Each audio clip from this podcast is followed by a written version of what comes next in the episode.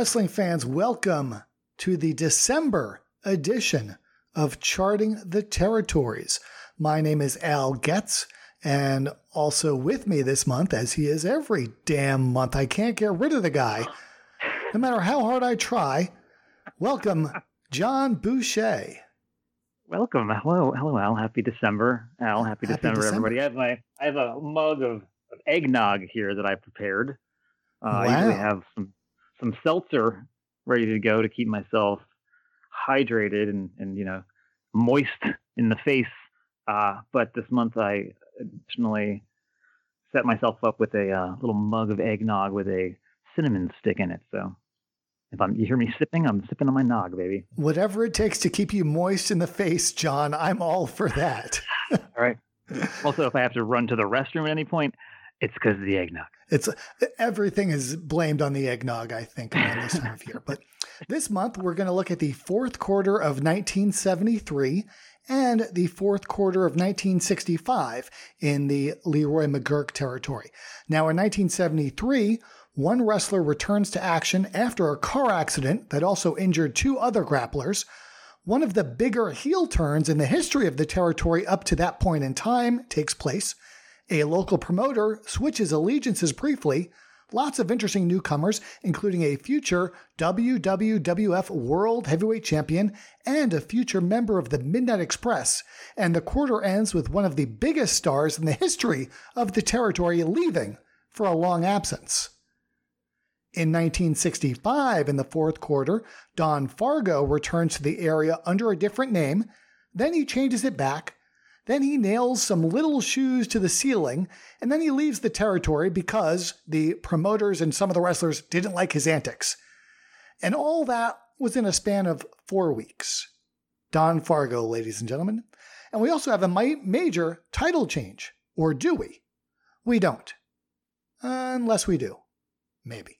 We'll talk about that, and we'll also talk about the latest episode of Wrestling History Mysteries, where I, where I unmasked Mr. Zabo and revealed his identity publicly for the first time in recorded wrestling history. In addition, we're going to have a special guest joining us, and we're going to chart a territory that we have yet to look at on the blog or on the podcast. It's the first in a series of uncharted territories, and it's going to require us to go west, John. So I hope you are packed Ooh. for our journey. All packed, baby. All that plus shit John bought me off eBay. This month I learned and lots more. But we're going to start it off with now, John, you've seen When Harry Met Sally, right? I, I have, yes. Well, I, I think we've got a love story for the ages that will top that. and this is When Al Met John. no, so, yeah, listeners, yeah. John and I have hosted this podcast together for a year and a half now. We've known each mm-hmm. other through Twitter for a little bit longer than that, but not much longer. But for the first time ever, just a few weeks ago, John and I met in person for the first time ever. I was up in New York yeah. visiting some family, and uh, John and I made some plans to go out and have dinner. Uh, and have a drink. And then uh, John's wife joined us as well, and we had a grand old time. So, John, was I what you, was I what you expected?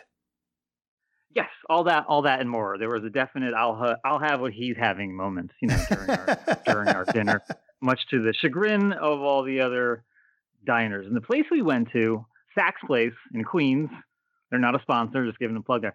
They've been around since uh, like the late '80s, and it's my favorite Italian place in the neighborhood. And what really sold me was they have this little plaque, you know, that has like a little story about their family, the, their family history, the Sacramone family and it mentions that they're from Abruzzi, Italy, which, as most wrestling fans know, is the home of Bruno Sammartino, or at least where he was, you know, billed from being. So as soon as I read that, I was like, this is going to be my my restaurant.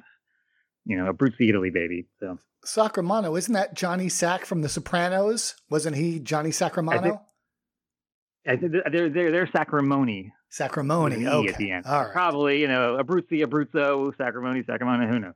a slight difference. But yeah, so John and I uh, got to meet in person, which was really, honestly, it was really cool. I'm not going to lie. Uh, it was really nice to meet up with this guy who have who I've only talked to uh, digitally and over the phone and on Skype for so long, but to actually get to share uh, a drink with him and break bread with him was really really nice. So uh, hopefully we will Absolutely. do it again next yeah. time I'm in New York, or if you ever find yourself down in Atlanta, or we could meet that. somewhere, or we could meet at the Cauliflower Alley Club convention yeah. in Vegas or something similar. I was very excited for you to meet my wife as well, so I could each of you could be reassured that the other one was a real person. Like I wasn't lying to my wife about a fake podcast that I have, but I actually just sit in the, yeah, living room once a month, just the talk to myself yeah. for an hour and a half just to yeah, convince so her nice. it wasn't a long con sure. where you were just you know making this up. You were catfishing in some weird crazy story. No i'm real. Your wife is real and so are you. All real baby. And christmas is real and as a matter of fact not only yeah. are we doing a live unboxing for shit john bought me off ebay each of us are going to do a live unboxing of christmas presents that we got for one another so I'm going to go first. John, you sent me a package that contained both the eBay item or items and your Christmas gift. So which which is which? One of them was in a cardboard box.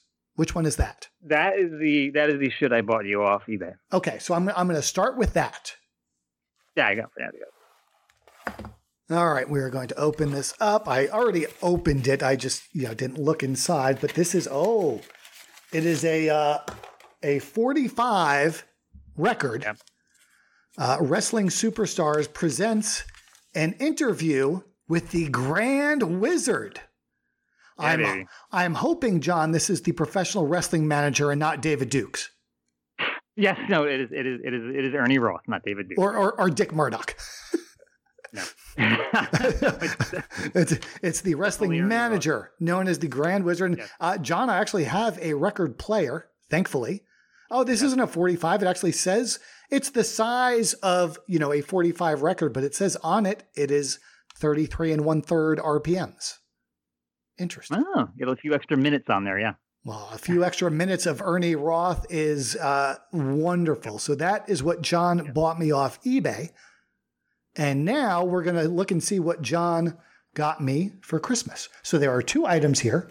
The first one is so what do you call this thing? Is it a cell? It's uh, like a little picture, um, but it's in a cardboard container that says Kodachrome. That's from Kodak. So what is what is that called? I think it's the transparency, right? Is that just a transparency? Like a transparency? transparency? Okay. Okay. Yeah, yeah. So, and it's I got to hold it up to the light to see what it is, but it's a picture of a wrestling match. Uh, I who who is this of? That's a good question. I'm trying to remember what, what I what okay, I threw in so there. It's from. I went through a bunch. It was there's a, a, name and address on the back of someone named oh. uh, Kamensak in Detroit, Michigan. Is it is it the oh, Sheik? Oh yeah yeah yeah yeah. That's that's the Sheik in there. Yes, that is the Sheik. Okay, yeah, definitely. I can definitely tell that it's the Sheik. I can't really. i I'm holding this up to the light. I'll post a picture of this on Twitter, but I, I'm not good at describing these things. But it's a small little um, transparency of a photograph taken, and it's on uh, Kodak, Kodak film. Um, but I'll post a picture of it, and hopefully we can blow it up. But it's the Sheik in the ring against somebody. And the other item, I've already seen it. I got to tell you, this is probably the greatest Christmas present I've ever received in my life. Now, as a caveat, I am Jewish, so I don't receive many Christmas presents. I do receive some, but this might be the greatest Christmas present I have ever received. This is a domino set of mm-hmm. Titanes en el Ring, the Argentinian mm-hmm. wrestling promotion started by Martin Karadagian uh, in the. Mm-hmm. He started in the '60s, right? I think so, yeah. Uh, but it it uh, was its peak years were in the early '70s. I love Titanes en el Ring, La Momia, the oh. Mummy. Yeah. Uh, so these are so it's a domino set. It's not like the the hard, thicker plastic dominoes. These are made out of card stock, but they have pictures. There's La Momia. There's that weird fish monster looking guy. Uh, there's I think that's D'Artagnan. I think that's Martin Karadagian. There's some sort of another sea creature. Uh, there's a bear. No, he's a. he's a bear or a man or a Oh. mantor or a minotaur or something like that. But these are really cool. So these are dom. This is a set of dominoes with uh, the images instead of numbers. You know, uh, instead of numbered dots on each domino square, it's a picture of one of the stars of Titanus NL Ring, the great Yeah, it's a good- Argentinian product. Uh, and this is officially licensed. It's got copyright Martin Karadagian on the back. No bootlegs, baby. Yeah. No bootlegs, all natural, baby. This is awesome. Seriously, this is the coolest thing ever. I will post a picture of it on Twitter. Yeah, Uh, and now I feel pictures now I feel really bad. I, I almost don't want you to open up what I sent you, but go ahead and Okay, do it anyway. Okay. Shaking it and shaking it and giving it the shake here. See. Get the Okay. I didn't uh I didn't gimmick the box here, so gotta bear with me. Okay. All right. Get that and I got a little, another box inside here. A little ripping. It's a series of Russian nesting boxes. Yeah, I'm gonna- Oh wow. What you got? What you got? It's like a it's like a what is it? It's like a so they're like are they are they like trading cards or what are they? Like, Yeah, they're- they're trading cards. I think they are un, unofficial, Oh, like mid- unlicensed, bootleg, Oh, yeah. as it were. bootleg baby. But who you got? The best. JYD, Mr. Olympia. Oh, Siegfried Stanke. I can play Six Degrees of Siegfried Stanke. Oh, Bob Roop. Noted author Bob Roop. Ken Mantell. Wow, Mike George. These are like the stars of the tri-state here, baby. This is great. The who's who. Yes. Buck Robley. Oh, Leroy. and Leroy's caption is, "I've got big, big plans for you." But the you do, cards, Leroy. uh, not Leroy's, but the wrestler cards have some little icons and numbers on the bottom. I think they're supposed to be like a score of different levels. Oh yeah. So Yeah, uh, like- what like- what are the like icons? Probably, there's a, a trophy, a heart, a muscle, a star, and a drop of blood. So this is probably like some maybe this is some sort of role playing dice based game where they have different Mm. ratings of you know championships held, blood lost, how much heart they have, that sort of thing. Um, but the person, Wars. the seller on eBay had hundreds of these, and they were uh, they were grouped into different territories, but he didn't have the name of the territory. It would just say Territory A or Territory B or Territory C. So it took some time on my part to figure out which one was the McGuirk territory. I think it ended up being Territory I, but I just went and bought as many of those as I could. I think you've got one of Watts and Boyd Pierce, right? I do as the last one. Yeah. This is in the caption, and now here's the cowboy. Is Boyd wearing a glorious suit? It's I was I, sadly no, he's just wearing like a plain blue suit. Maybe they just couldn't reproduce it in uh you know in They the didn't have enough all colors. all- all- At yeah, it would have been shop. like a too expensive a print job. But there you go. awesome. So I can I can play dominoes, and you can play uh, some sort of wrestling card game with the best Yeah, of Leroy that. McGuirk's wrestling territory. So there you go. Merry Christmas to you, John. Thank you. These are so cool. I'm gonna take these to bed and sleep with them on my nightstand. Yeah. Me and Mr. Olympia. Oh, There you go. And in John in bed with Mr. Olympia is the heartwarming photograph everybody wants to see. yeah. Ooh, ooh.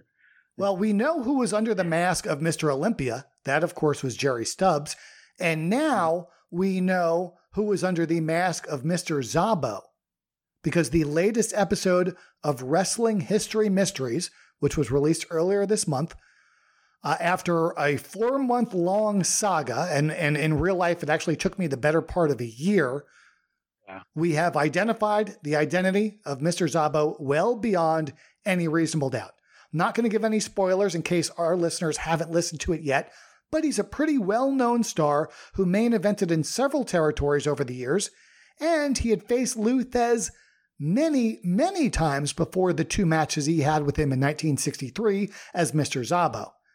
And if you don't want to listen to all four episodes of the podcast, I also have a full transcript on the blog at chartingtheterritories.com. And interspersed with the transcript are various photographs, clippings, and other documents and supporting evidence of the research that we did to determine the identity of Mr. Zabo and to solve a wrestling history mystery. Great episode. If you, if, if you listen to one episode, listen to this one. There's a lot of good good good stuff in this one. Yeah, and I think really, also, and to set the, the table, you need to listen to the other parts as well. But uh, you know, it, it, it really came to a, a great little conclusion, and the episode within the first thirty seconds of listening to part four of the Curious Case of Mr. Zabo, you'll know who it is. I don't tease it out, I don't delay it, I don't swerve you. You'll know early on, uh, directly from the mouth of Cowboy Bill Watts, who Here's Mr. Cowboy. Zabo was. Uh, so Cowboy Bill Watts uh, helped us solve this mystery, as did Frankie Kane. Uh, unfortunately, we do seem to be losing wrestlers at a uh, pretty decent clip over the last year. Uh, within the last few weeks, we lost Blackjack Lanza. And from a more recent era, and someone I actually knew personally, uh, Jimmy Rave passed away recently as well. So, John, um, what are your memories of Blackjack Lanza? Lanza I, I you know, I had read uh, read about, seen photos of you know the blackjacks and the back issues of the magazines when I was when I was a little kid, you know, and it was I was always fascinating to me to find these uh, these teams that were former WWF, WWF tag team champions. It always seemed like the belts changed hands way more often than the world championship. So I would try and piece together, you know, the title lineage from what I could find in the magazines. And I always thought they looked super cool with the black gloves and the hats and the whole whole whole deal, you know. And you know, uh, I remember Blackjack Mulligan on TV with the glove, and they had given him the red X, you know, and he gave people the claw, you know, assuming he, he was crushing their faces and they were bleeding to death on TV. So it's automatically cool in my book. But I never seen Lanza like in action, so to speak, until I think it was '86 when he was a guest on TNT Tuesday Night Titan um, after he became a, road agent. But they, you know, occasionally on TNT they would play excerpts from old matches from their tape library, and they played an excerpt of a Blackjack Lanza versus Lee Wong match from Madison Square Garden from 1973 which was so cool to see in 1986 because seeing MSG footage from 1973, you just never you didn't see that often, if at all. Um, except on these shows like TNT that were unbearable to watch a lot of the time, uh, but worth it for footage like this. Um, they also showed, which was kind of bizarre, uh, in 1986, AWA footage of Lanza turning on Bobby Heenan, um, which you didn't really see in 86. Uh, but that was my first time seeing him actually in the ring wrestling. So that, that was very cool. Um, yeah, and I don't know much about him personally, and he's a guy who didn't give a ton of interviews after he left the business. So I don't know a lot about his his personal life, but from he's one of those guys across the board seems like a great mentor to to many a wrestler. You know, at least Steve Austin, at least at least of which. Um, it's really interesting, like how over he was in the late '60s, Lanza, that Vince Senior wanted to replicate the success that Heenan he had in the Midwest and that's where Bob Windham became Blackjack Mulligan for Vince in early, I think, '71. Uh, it was basically his his attempt at cashing in on the on the blackjack, the blackjack Lanza thing. So and he couldn't get he up, couldn't get Lanza, so he made his own blackjack, and they eventually became yeah, a tag yeah. team. Yeah, and and when Mulligan left after his Pedro program, he went back to the Midwest and they teamed, and the rest is history. But yeah, he'll be missed. And you, I think, uh, knew uh, Jimmy personally, correct? Yeah, I, I knew Jimmy well. Uh, we crossed paths many times when I was a uh, wrestling manager in the Indies here in the Southeast and in Georgia. He originally started out as the uh, undersized white meat baby face that the heels would continually, you know, beat the beat the crap out of it, but he would, you know, never give up, never back down. But he really came into his own when he started working as a heel, in particular his run with Ring of Honor. And this is one of those things that's hard to do when you have a quote unquote smart crowd like Ring of Honor. You can't do the typical heel stuff. And it's it's often hard to get people to truly hate you.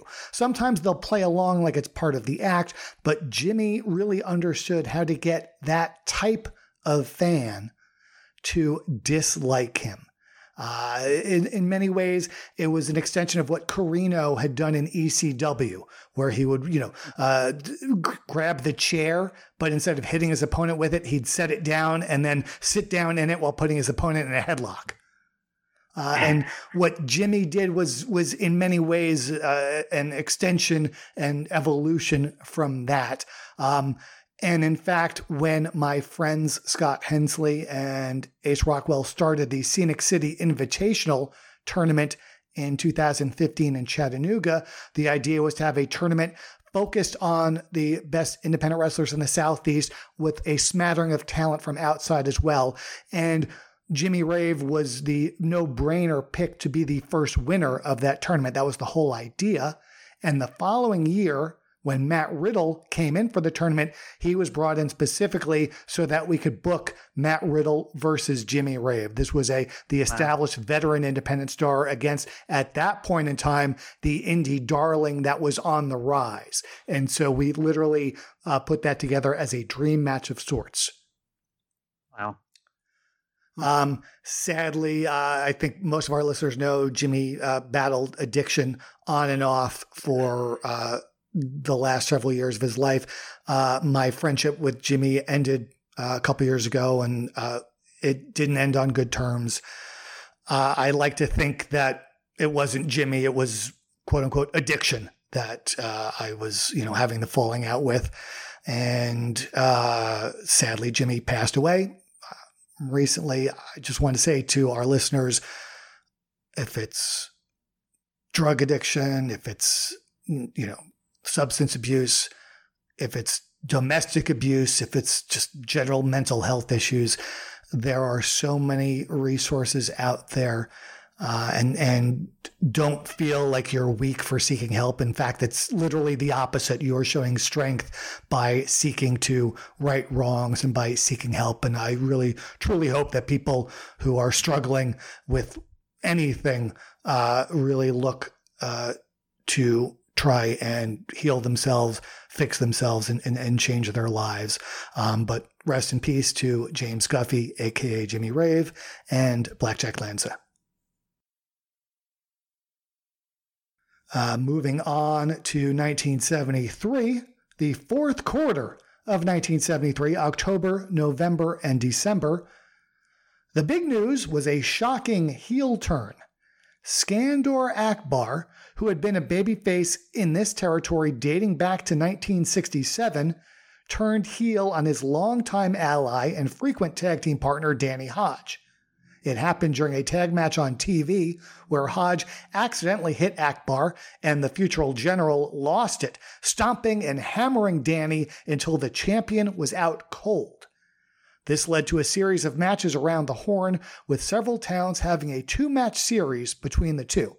You can see all of the known house show matches between them, with results were available in our Anatomy of a Feud section when we cover the fourth quarter of 1973 on the blog at chartingtheterritories.com. Now, as we get into December, Akbar starts winning most of the matches, which is unusual because usually the babyface wins feuds in the end. Hmm. But in this case, Akbar seems to be winning the blow off matches between the two. And furthermore, on December 19th in Jackson, Mississippi, Hodge loses the NWA World Junior Heavyweight title to fellow babyface Ken Mantell. Hodge finished out that week, then took a couple of weeks off before going to Florida, and he wouldn't return to the McGuirk territory for well over a year. So this leads me to wonder and trying mm. to analyze how things went I wonder whether there's a chicken or an egg in this scenario, whether the yeah. office knew Hodge was leaving and thus decided to turn Akbar heel and use Hodge to put over Akbar on the way out, or if at some point during the course of the feud, that's when Hodge gave his notice. And if that's the case, mm. if it had something to do with the feud. So those are the types of things that I spend way too much time thinking about. at this point, that's questions we'll never get answered. But people, you know, talk about, you know, booking when they say who decides who wins. I'm more curious about how this whole played out, particularly the timetable of when the office knew Hodge was leaving and if that had any effect on how this storyline played out. So, John, mm. do you have any thoughts on that? I don't. I was I was going to ask you for your thought. Another question. Uh, a guy in Hodge's position in the territory in 1973, from your experience, how much notice would a guy like that typically give if he was planning on leaving? Well, the other thing be... to think about is that according to both Hodge and Bill Watts, Hodge owned a small piece of the territory. I don't mm. know for hmm. sure if he still owned it in late 1973, but at least ah. in 71, he owned, I forget if it was either 5 or 10%. I want to say it was 5. But Leroy, I hmm. think, had 51. And then it was a combination of Fritz, Verne, Watts, Hodge, and maybe Geigel. Hmm. Uh, all had small pieces of it. So I, without knowing if Hodge was still, you know, an owner in 73, it's really hard to say. Because if he was an owner, he probably had to give a lot of notice. But I would even think, given that he had been there since 1959, and aside from a couple of excursions of several months and maybe even close to a year, this was going to be the longest he'd be gone. Now, granted, he might not have known when he first decided to leave for Florida that he would be away for that long. So that's the other thing that without knowing that, it's hard to say. For example, if and, he knew he was going for a year, he'd probably give them more notice than if it was just a traditional mm-hmm. finishing mm-hmm. up and he'll probably be back in a few months. Yeah. And you would like you would like to think and and uh, that a guy like Hodge would have enough confidence in his place in the territory as a whole where he could he he would realize that he's not hurt by losing on his way out uh and doesn't doesn't sully his reputation in in the territory. I think it, if anything it makes when he comes back he's automatically programmed into something that's already in the main events when he's back whether it's six months whether it's a year whatever um, but you know, you don't know. It's hard to to to to know where uh, these guys' heads are. Right. Now, I'm I'm not saying that I think Hodge might have left because he was asked to put over Akbar. I'm just thinking perhaps something about the feud, given that he had you know teamed with Akbar for so long. Perhaps maybe that he just didn't like that. But uh, you know, I certainly agree with you. I don't uh, think I ah, don't think okay. he would have said because also the other thing is it seems that he's winning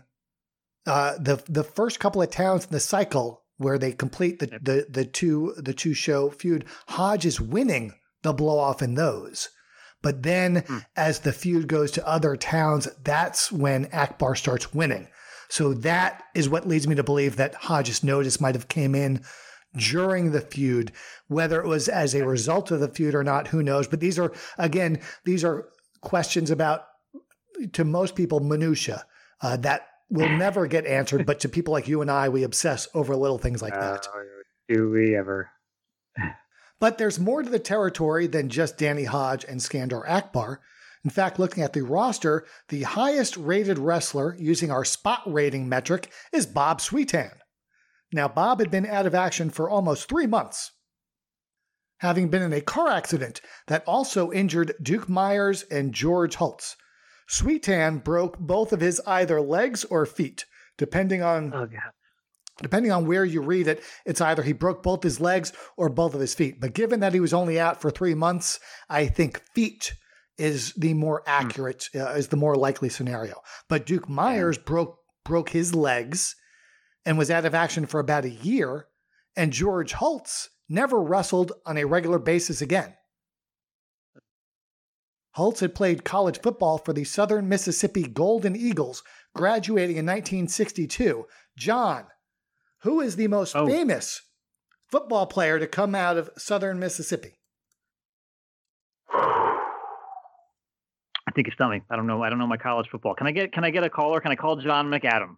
Can I have John McAdam be my lifeline? Well, there were. Can I call him few. or Chris Zellner or Zellner? Let me call. Z- you call Zellner. Zellner. He might know. Uh, let's he see. Might know. Uh, there's a, well, there's a few punters. Ray Guy uh, played Ray there, Guy. but I, I, believe that Brett Favre. Yes, Brett Favre is who I was oh. thinking of. Brett Ah, Favre, one of the greatest quarterbacks of all time, also played for the Southern Mississippi Golden Eagles, although well after George Holtz was there.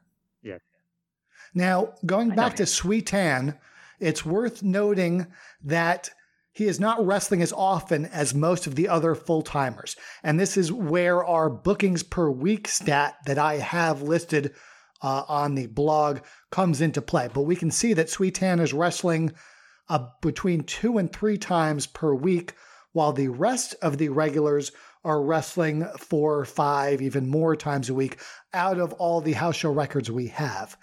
It looks like Sweetan is mostly working in the Louisiana towns that Grizzly Smith is booking, and he's not working in Oklahoma, Arkansas, the, the northern wing of the territory. So perhaps he was being eased back into action slowly after recovering from the accident. But another thing about this, it's is that it's indicative with one of the issues with listing the wrestlers in order just by the spot rating. In the case of Sweetan, not only is he not wrestling as frequently as the rest of the top stars, but he's also only here for the last three weeks of the quarter. Whereas many of the other wrestlers were there for the whole three month period. So, with that in mind, I'm going to change things up next month. Starting in January, I'm going to add some rankings that will take into account not only their week to week spot rating, but how many weeks they were in the territory during the quarter. Additionally, while currently we're showing the frequent opponents and frequent partners and how they change from week to week, and while I think that has value, it makes these charts really unwieldy and difficult to read. So I'm going to be changing that as well. And I'm really going to be simplifying things and, and bringing it back down to something very simple and basic and not trying to overstat everybody.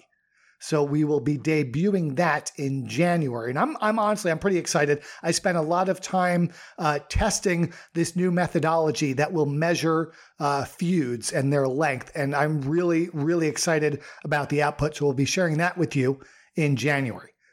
As for the rest of the roster, the main eventers, uh, all of whom have a spot rating of a .80 or more, are babyfaces Dr. X, Danny Hodge, Dewey Robertson, Ken Mantell, and Grizzly Smith, and on the heel side, Tarzan Baxter, Tank Morgan, Skandar Akbar, and Kim Duk, who is the future Tiger Chung Lee. Now, the upper mid carders, who have a spot rating between .60 and .80, are babyfaces Klondike Bill and Luke Brown, and heels Stan Kowalski, the masked team of Mephisto and Dante, Alex Perez, Jerry Miller, El Gran Tapia, and Rip Tyler. So, John, let's talk about this version of Mephisto and Dante, because there were many over the years. But, John, who was Oh, this version of Mephisto and Dante? we here we have a, a future Midnight Express member and a former intern. Correct? We have uh, Joe Turner Yeah. and uh, Dennis Condrey. Whew. And they are uh, There's a- actual brothers in law. Huh. So the two masked wrestlers are a brother tag team. Meanwhile, there are two other tag teams in the territory that are billed as brother teams, but they are actually not brothers. So we have two teams made up of fake brothers, and one of them even had a fake ma with them. Oh yeah. So the first team, we mentioned Rip Tyler in the upper mid carder section. A little further down the cards is Randy Tyler. Now, both had gone to Washington State over the summer to wrestle for Dean Silverstone's new promotion when it first started, but they both left after just a few weeks and ended up here. And Rip ends up as Booker here, and we'll see proof of that when we look at his run in 1974. But the other brother team is Donnie and Ronnie Bass, and they're accompanied by Ma Bass. the Bass clan is so is a little complicated. You know, you got you have the patriarch, you got the Sam Bass, you got Don and Ron. We're talking about here. Uh Don Bass is interesting because his real name is Donald Welch, but he's not related to the Welches. Um, I mean, he's li- related to the Welches, just not the the wrestling Welches, the Fullers. Uh, and you have Ma Bass, who wrestled with Mae Weston from the late 30s and continued wrestling until basically right around the period we're covering now. Uh, she's like 50 years old here, still getting in the ring. And then they had Roy Bass in Kentucky, like 71, 72. Uh, and then there's Percy and Woodrow in Alabama, right? Montgomery, Alabama. Correct. And Woodrow also manned was by Sam. Woodrow was Jim White. Percy Bass was Jimmy Hyde, right? I think so. And I think at one point, Very, very. I think at one point, no class Bobby Bass was a Bass brother as well. Yes. Yep, yep, yep. And Dutch, Dutch Mantell was uh, Dutch Bass. Yes. Uh, so Ron Bass and Dutch Mantell were wrestling in Missouri, I think, as the Outlaws. They left there and go to Gulf Coast, and they they're back to billing themselves as the Bass brothers. So it's Ron Bass and Dutch Bass, and also Junior Bass. yeah, Junior Bass.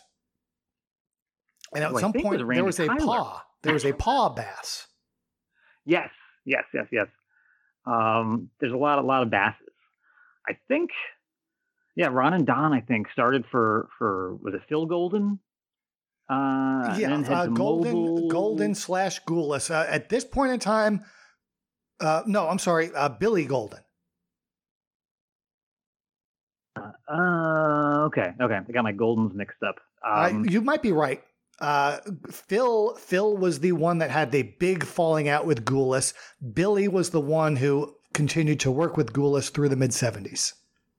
Gotcha, gotcha, gotcha. And I think that is where they were paired up with Maw for the first time in, in, in Mobile, I think, working for, I guess that'd be Lee Fields they were working for? And yeah, Mobile would be yeah would be Gulf Coast would be the the Fields family.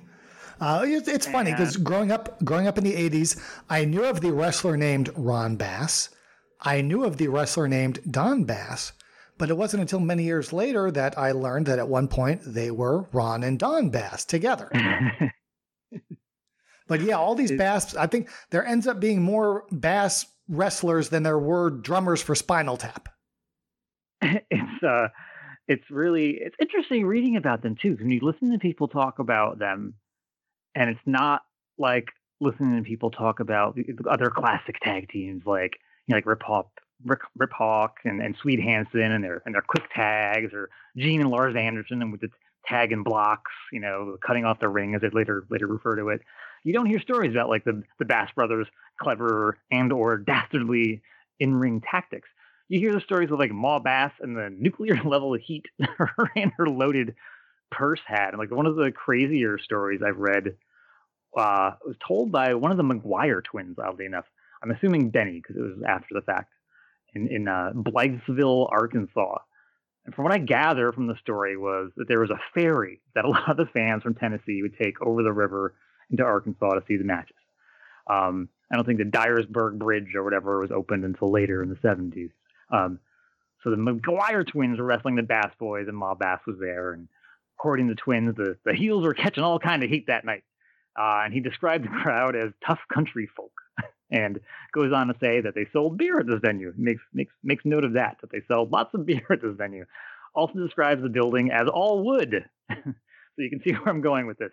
Um, such was the heat that the Bass brothers and Ma had this evening uh, that, according to McGuire, the fans lit the ring on fire, um, which is a huge problem. The ring being on fire, also the building being wood, huge problem. And according to Benny, they they just had to make their own door to get to get out of there. Whole building was burnt down, according to him.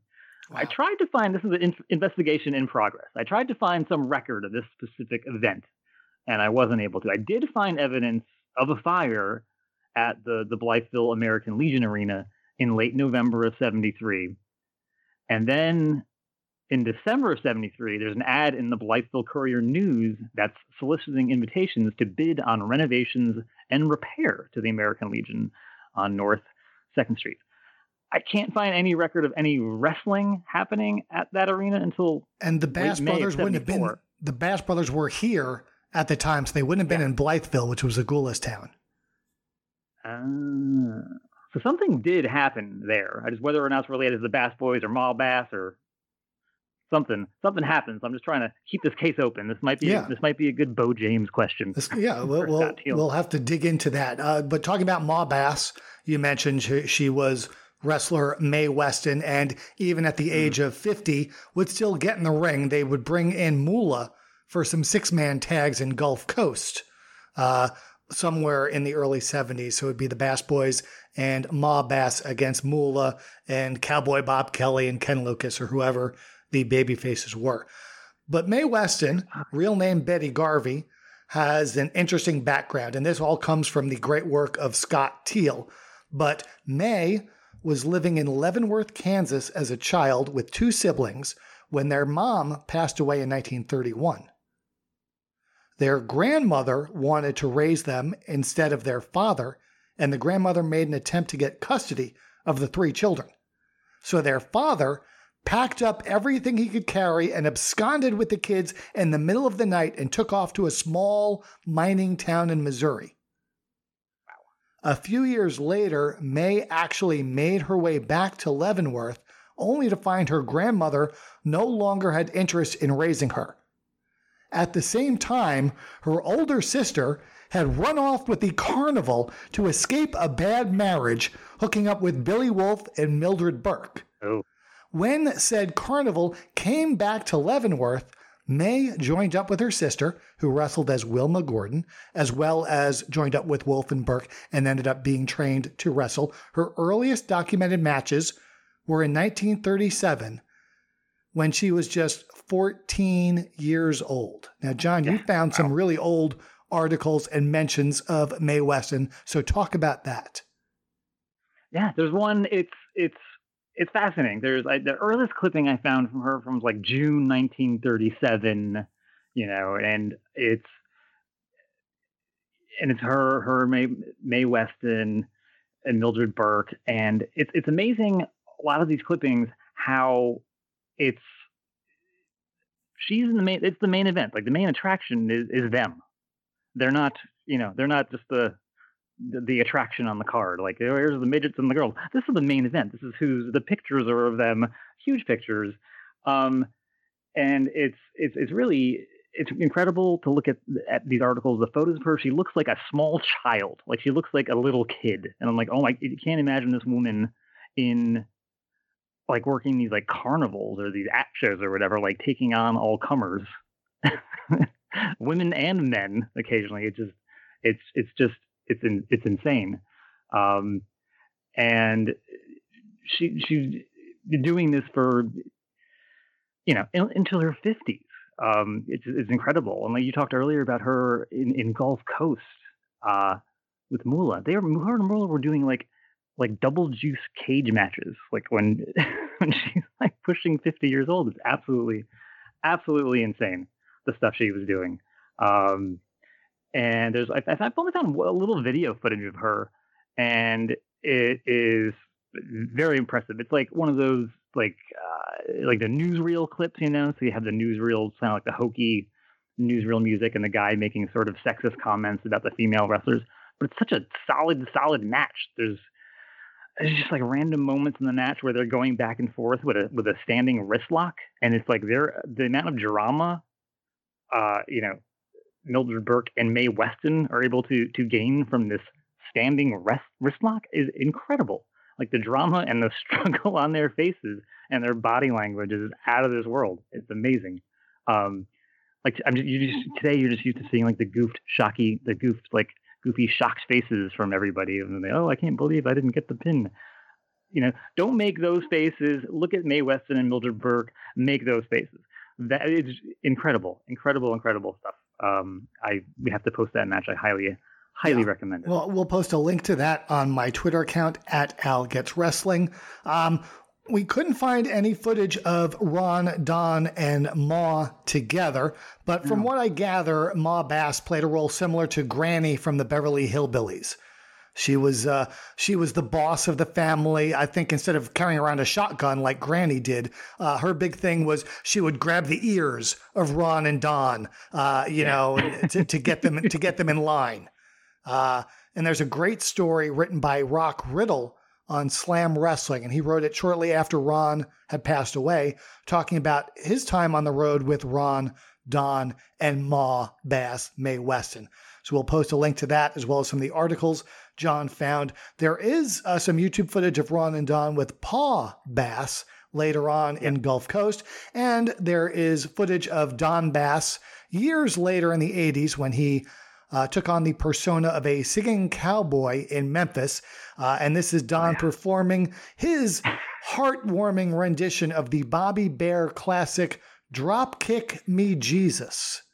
So, John, did Jesus have a good dropkick? I don't know. It's not, not as good as Jumbo Tsuruta, but pretty good. so you're saying that Jesus couldn't throw a good drop kick, John? Jesus. yeah, it was barefoot. You know, you get the like Kevin Von Erich. You can get up there. You know. Okay, yeah, he could get up there like the Von Erichs could. I think. Well, you know, the whole thing is, and this was something when I was working in indie wrestling. This was the thing I would tell uh, young wrestlers all the time. Uh, did you ever see Ric Flair throw a drop kick? No, or very rarely, if ever. And why? Because he knew he didn't have a good drop kick, so he didn't do it. So if perhaps Jesus did not have a good drop kick, he wouldn't do it. So Don Bass could sing Drop Kick Me Jesus all he wanted, but if Jesus couldn't get the hang time, he wouldn't do it.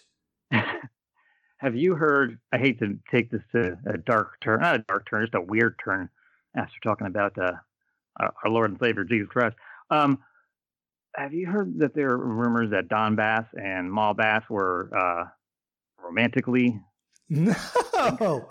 Oh, of course, but but why wouldn't why wouldn't that be uh, you know a thing? Yes, yes. I, I was you know I was trying I was trying to get trying to get some some good bass info, and I was going deep, and I was like, oh, that's not the kind of info I was I was I was hoping to find. You got a little too yeah. deep into the Bass family tree, I guess. Well, Ugh. and Don. Yeah. So this is early in Don's career, but if I recall, he started late, so he might have been thirty in mm. 1973 uh, or, very late 20s, I think. So it's not as horrible as it may sound, uh, if, if it is true. And of course, who knows if it's true or not. Yeah, yeah, yeah. But the Bass brothers, as well as the aforementioned Randy Tyler, were slotted as mid carders this quarter based on our spot ratings, with a spot between 0.40 and 60. Some other interesting names in that category are Dan Kroffat, who came in from Stampede, uh, Siegfried Stanke, Ron Starr, Pez Whatley, and Mr. Clean, who is Ernie Brute Bemis. But perhaps the most interesting name to be found in the lower half of the cards was a young rookie named Bob. Talking, of course, John, about Bob Backlund. It is believed these are his first professional matches. Now, he was trained by Eddie Sharkey, and there are some sources that say he wrestled a handful of matches for the AWA earlier in 1973. I haven't found any evidence of that. I do have a record of him being advertised for a show in Missouri for Central States where he's billed as Robert Blackland, but the results uh, don't list him, so he didn't appear for that card. But I believe that his matches, which I think started in early November in Louisiana, were his very first matches as a professional. And on a couple of occasions, they actually advertised him for open workouts prior to the matches, oh, yeah. where they would tell fans, "Bring your sneakers and your, you know, wrestling wrestling shorts and get in the ring with Bob Backlund." Yeah, he uh, Bob in his book, uh, he tells a story about uh, Grizzly Smith. Um, uh, not the kind of Grizzly Smith story you're used to hearing, so this is this isn't that, that bad. He, he, he, he, a lot of the towns where they worked, where Grizzly was running running the show before the matches, they would have open challenge, open challenge thing where the fans would challenge the wrestlers, and Grizzly would usually select Backlund and three or four other wrestlers who looked more intimidating than Bob, which is, let's face it, is not difficult. Um, and because Bob looked like the way he did, the clean cut baby face, all American boy, the fan choosing between the group of wrestlers would usually just pick Bob as the one I, I, I can beat him. Um, you know, I want to wrestle him. And of course, Bob would just like manhandle them, eat them alive, much to the delight of Grizzly. Um, and it's interesting enough, like slowly these little ex- exhibition workout things, whatever you want to call them, they start earning Bob like respect among you know the, the, the boys in the locker room, and also importantly in in the office. Um, but it was his his his time. He talks about his time in in in this territory. It's it's rough. Like he was not making a lot of money. Like he went down there, you know, with like twenty bucks in his wallet. You know, booked a room with the share, and after his first match, with I think his first match, he talks about it being with Ron Starr. Uh, after surviving the match, you know, he gets an envelope, goes to his car, opens it, and it's like five dollars in the envelope. So he cancels the room at the Sheraton, buys some buys a can opener, some tuna, and goes to sleep in the trunk of his car in the church parking lot. So it's like luckily it locks from the inside. Um, the early days were, were rough, man. He had no address, no phone, sleeping in the car, showering at the gym. You know, one night in New Orleans, next night in Tulsa. It was freaking hard. Um, and you know, politically, it was weird too. This is why the, these matches, these open challenges, sort of got him in with the office. Like Bob talked about it's very eloquently the way he put it uh, a diffusion of responsibility in the locker room at that time um, because you know because leroy was blind he relied so heavily on others for information about who was who was supposed to be pushed who was doing good who was in trouble. So it was so challenging for him his first time in the business sort of like navigating that. So it was like he used these sort of like open workout challenges from the fans to sort of that's how he sort of worked his way up in his eyes of his peers and and his bosses, you know, and he, you know, he when he talked about Eddie Sharkey, you know, something Eddie Sharkey always told him while he was training, like, you know, he's working at the territories is your real training camp. This is just this is just practice. Working the territories is your real training. So he did his best to take it all all all in in stride. Um, but the, the, more, the more most like fortuitous meeting he has during his time in this territory is when McGuirk brings in Terry Funk for some main events, and he took a liking to Bob. Uh, talked for a while in the locker room. Bob at the time didn't know that Terry and Dory ran the Amarillo territory, but Terry gave Bob his number and said, "Hey, when you're ready to make a move, give me a call." Uh, in a couple of weeks, even before Bob was planning on leaving, Grizzly goes to Bob and tells him Terry's looking for someone to do jobs on Amarillo TV, and Bob is one of the guys that Terry wanted. So Bob heads to Amarillo, where he would you know, end up doing a lot more than jobs on TV for Terry. But you know, it's another another story. But that was really the beginning of the end of the beginning of Bob's career and the start of new new exciting times for Bob, and it all all happened right here in Tri-State.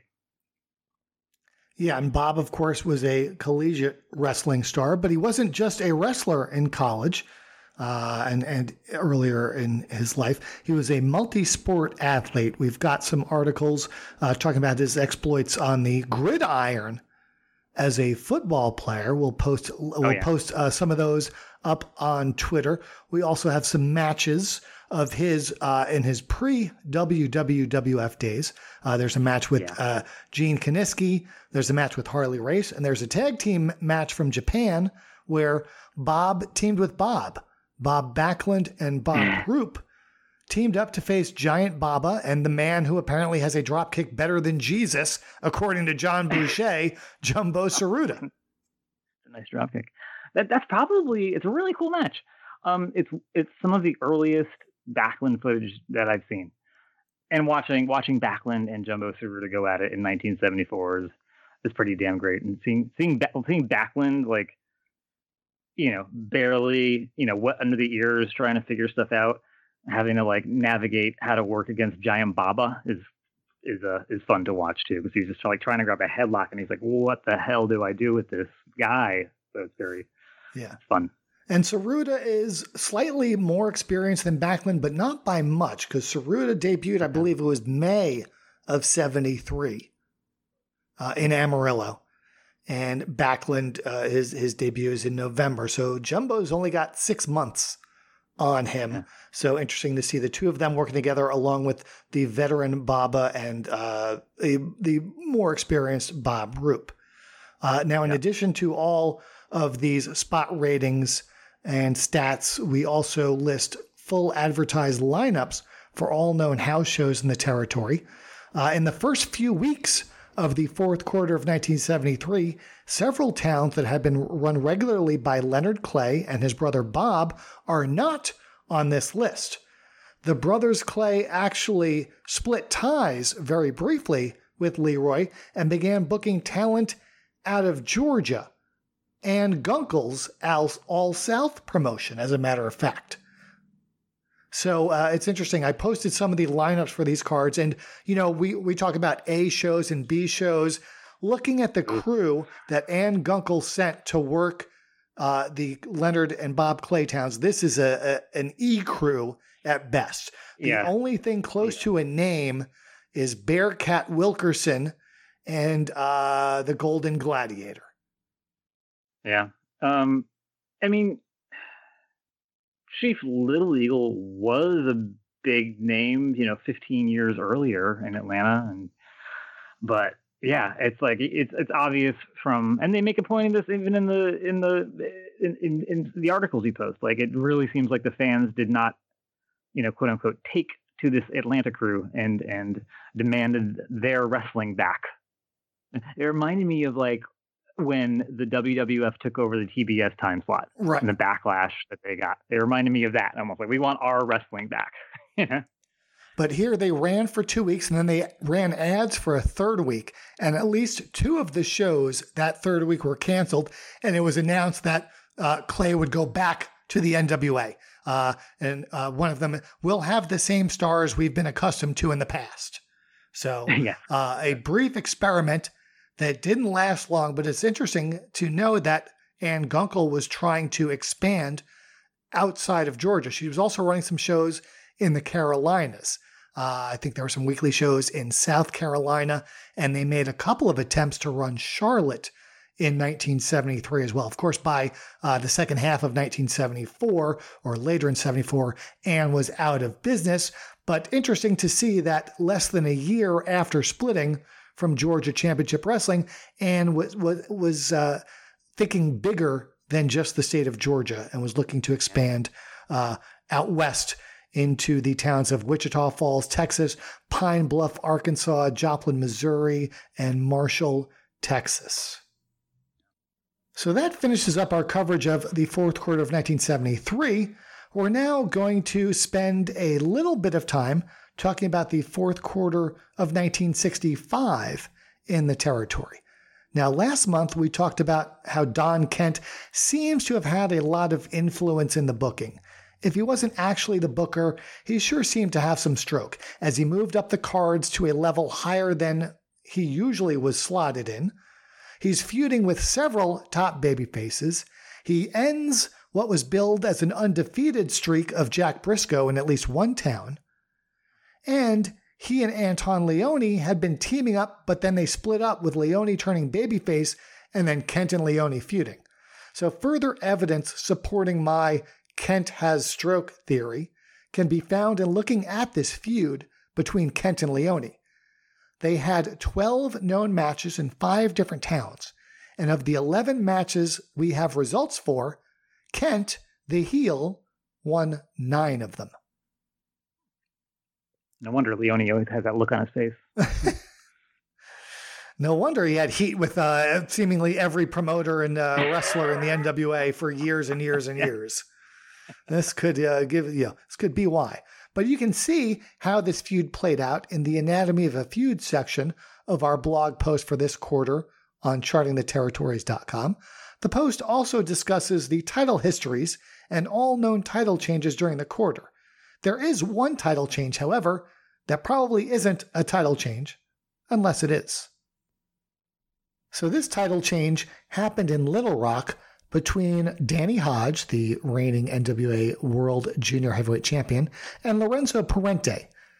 And as best I can tell, whatever it was only applied to Little Rock. And it either was a title change with Hodge regaining the title uh, in December, or it was a situation where the title was held up pending a series of rematches. I actually went through and looked at the wording of every single article in the Little Rock newspaper for all these shows, and honestly, it's not really clear. Sometimes Parente is billed as the hmm. champion, sometimes it's billed as being held up. The, in the match where Parente won the title, he actually won one of the falls by disqualification. So even if he did win the title, he shouldn't have won it in the first place. It's all a whole big mess, and I really can't tell you whether or not Parente actually won the title, but even if he did, it only applied in Little Rock, and throughout every other town in the territory, Hodge is consistently billed as World Junior Heavyweight Champion, and Parente is consistently billed as not the champion, is not billed as champion anywhere else. And lest you think that I'm the only person who has taken umbrage with this title change, I'm not. no, no, no. Back when it happened, Burt Ray mentioned it in both the January and February 1966 issues of his Mat Mania newsletter. Steve Ogilvy sent me a copy of the February newsletter, and the January one is available online from Jason Campbell's ProWrestlingHistory.com. And Burt's take is similar to mine that if there was a title change, it only applied to Little Rock. And in fact, a direct quote uh, is that Hodge lost a share of the title to Parente in Little Rock. Now, huh, Lorenzo. I like the way that's worded. Yeah, a, a share of the title. Uh, as if you, uh, which is an interesting way of looking at it. Now, a lot of times yeah. we know uh, title changes repeated themselves in different towns across the loop, but this is one of those rare occasions where a title change is only mentioned in one town. But what's interesting is as we get into 1966 next month in the podcast, there are also some shenanigans with another title change, this time Parente beating Hodge again, but in Oklahoma City, and winning the title and having it acknowledged throughout the territory. But again, there's some questions about it that we'll cover next month. Now, Parente, born in Italy, although not in the same town as Bruno. Um, but Lorenzo came to the U.S. and began his pro wrestling career in 1959, wrestling in various territories, uh, having this run here from McGuirk and having a couple others later. He's probably best remembered in wrestling as one half of the Continental Warriors tag team with Canadian wrestler Bobby Hart. Bobby Hart is a member of a Hart wrestling family in Canada, but not the Hart wrestling family in Canada. His father, I believe, was uh, named Frankie Hart, was a professional wrestler as well.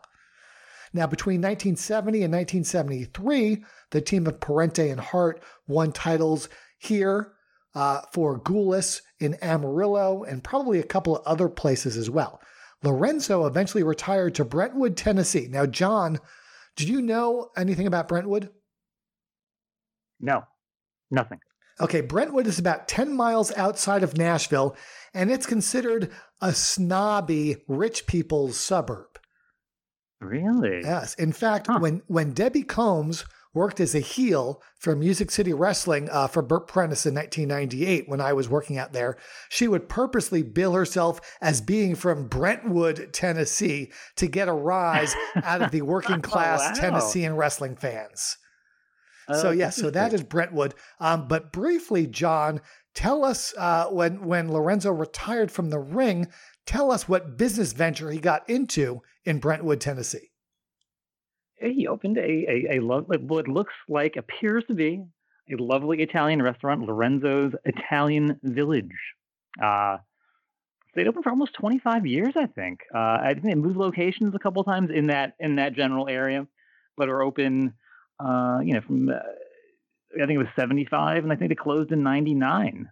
Um, the damn chain restaurants moved in and killed them. Uh, it's interesting in in in parentheses uh, obit or or death announcement in the Observer. I was not aware of this. Uh, Meltzer says that he was actually involved in the opening of the original Bartolino's restaurant in St. Louis, um, which is like that's like the Italian place in, in St. Louis, and all the wrestlers would go there. It's like the, uh, you know, it's like the the Ribera Steakhouse of uh, you know, 1960s St. Louis wrestling. um, I do. I hate to publicly doubt Dave Meltzer, but I'm wondering if that's true. Only I because know, I know Parente wrestled regularly in St. Louis. he did. And also, speaking of matches, we got to post that there's there's not a lot of Parente footage out there, um, but there is one match from from St. Louis with uh, him versus Pat O'Connor um, with Joe Garagiola on commentary. Ooh. That is just a a fan freaking tastic match. It uh, it's I think it's from like 19 what are the years that I got? I think it's the years? 62. 62. 62. What a fantastic match. I really feel like you could have this match, like do this match exact do this exact match on TV today and the match would get over. I think it's aged like really, really well. Uh, kudos to both these guys are having like and it's a babyface versus babyface match that is very compelling, which seems also very hard to do. Um, I love the match. At the end of it, Joe Garagiola uh, puts gets put in some holds by Pat O'Connor, and they roll around on the floor of the of the studio. Really, really good. So check that out. Um, But John, finish your thought about the restaurant story. Oh, yeah. So one of the founders of Bartolino's, previously to opening Bartolino's, ran a place that was named Parente's. So I'm wondering if somehow maybe Dave is just mistaking a restaurant named Parente's for Lorenzo Parente. I Knowing that Parente had I- a I- restaurant later on. restaurant later. Yes, I'm wondering. that. so that's all. But these are the things that keep me up at night, sadly. Yeah. But uh, Well, you talked about there isn't much footage of Lorenzo Parente. However, there is more footage than there previously was thanks to you because you have like uploaded some more. footage of Parente in Lou Thesz's UWA. Yes, I have. Yes, I have. Uh, I think yeah, I think I have three matches of his that are, and it's funny because if you look on Wikipedia, it says he was retired, um, but he was still working. Well, Thesz, Thesz wasn't running for very long, uh, and he wasn't Yeah. running a full slate of shows, so he's probably semi-retired at that point. semi-retired. He and he looks he looks retired too. well, so he started in '59, so that would have been he would have been 17 years in if he started in his early to mid 20s. Yeah, he's uh, early 40s, and he's probably running and he's running a restaurant, so he's probably working crazy hours on top of that. Yeah. So yeah, I could I could see that showing. I think I, I someone on, on one of the old wrestling classics message boards was like, yeah, Parente was great in the ring, promos were fine. His biggest downfall is that he looked like a greengrocer. Of all the comparisons to make, a greengrocer. But uh, Yeah. Well, so Parente's in the territory. Uh, some of the other wrestlers in the McGuirk territory in the fourth quarter of 1965 uh, are main eventers. The only two wrestlers with a spot rating of .80 or higher were both babyfaces, Danny Hodge and Mike Clancy. The upper mid carders on the heel side, you have Don Kent, Lorenzo Parente, Don and Jim Fargo, Sputnik Monroe, the Great Bolo, Nikita Mulkovich, Jim Osborne, before he was Dr. X, and Kurt Steiger. While on the babyface side, you have Bill Watts, Joe McCarthy, Jerry Kozak, and Anton Ripper Leone. Now, McCarthy, who had turned babyface earlier in the year, actually turns heel in mid December. Kent and Leone are both notably depushed, moving down the cards starting at the end of October. So, again, going to our Kent has stroke theory, whatever he had, he seems to have lost it uh, by the end of October of 1965. But I mentioned Don Fargo. Don and his longtime partner, Jim Bogus, who at this point in time is now going as Jim Fargo, come into the territory. Uh, but for the first week, they're Jack and Jim Dalton. A week later, they changed it to Don and Jim Fargo, and there's not really a good explanation given in the uh, in the Springfield, Missouri newspaper. It says that since the Dalton brothers were famous for robbery and such, they, the wrestling Daltons, thought it gave them a bad name. So for whatever reason, they just decided to switch their name after a week, and then, and Don Fargo talks about this in his book he mentions an incident where he and Jim nailed the clothes and shoes of four little persons to the ceiling while they were in the ring. Now, this would have been Pee Wee Lopez, Chico Santana, Dandy Verone, and Little Boy Blue, who came in for two weeks in late September. And just a couple of weeks after that, Don and Jim left the territory, with Don seeming to be somewhat surprised that it was because people were sick of their antics. Let's see. Go figure. Let's see. Yeah, he shows up with one ring name, then decides to change it a week later, then nails the little people's shoes to the ceiling while they're in the ring. Meanwhile, outside of the ring and outside of the arenas, he's probably getting into, you know, motorcycle gang initiations and gunfights at the OK Corral. So yes, it's it's shocking that people would be sick of Don Fargo's antics. But yet, they always brought him back. And this is the Eddie Gilbert thing leave a territory with as much heat with the office as you can because they'll always remember you and they'll always want you back. Yep. Yep. Ah, at, at, at, some point, I really want to make like a like a like a I don't even know, but the top ten, top twenty, top forty, top one hundred, like all the Don Fargo stuff from most heinous to yeah. least offensive or reverse order. I don't know. Like, and what's I think amazing, my favorite one yeah. is like he's so open about some of the crazy shit, like the motorcycle gang initiation with the one guy. Yeah. Um, and it makes me wonder because most wrestlers don't tell everything, and I, I maybe Don did tell everything, but if he's willing to talk about those incidents, are there other things that he was unwilling to talk about that are even worse than that? Uh, That's like, the thing I, I would love to know. I like how he like uh, this is my favorite of his, and it's he says it's his favorite too. Um, I don't know why. I don't know what this says about me, but he would take the he would take he would do like the cigar and stick it in his butt, uh, and then just be walking around with his cigar sticking out of his ass, and then he would be like, "Hey guys, anybody seen my cigar? It's not where I left it." And he would just turn around, and it would be like sticking out of his ass. Um, I don't know why that cracks me up so much. Uh, I, am gonna have trouble because we are easily amused, John. You and I. I'm eight years old. I'm eight years old. Ah, okay. John, did you know I have an intern? Uh, no, tell me yeah, more. I have an intern. Uh, actually, for the last several months, uh, one of our listeners has been hard at work helping me retrieve newspaper clippings from newspapers.com, which is one of the uh, searchable subscription aggregators that us researchers and historians use regularly. Um, yeah, he's actually been helping me since the summer. And I decided uh, to do a brief little interview with him. So this was conducted a couple of weeks ago, but this is my intern, Sam Waldo. So I want our listeners to uh, get to hear his voice. And, and uh, in the interview, he and I talk about how uh, how he initially reached out to me and uh, some of the things that he's been doing. So I'm going to play that interview for everybody right now. Al gets here with my intern, and we are going to reveal his identity to the public for the very first time. So, charting the territories listeners, please welcome uh, Sam to the podcast. How's it going, Sam?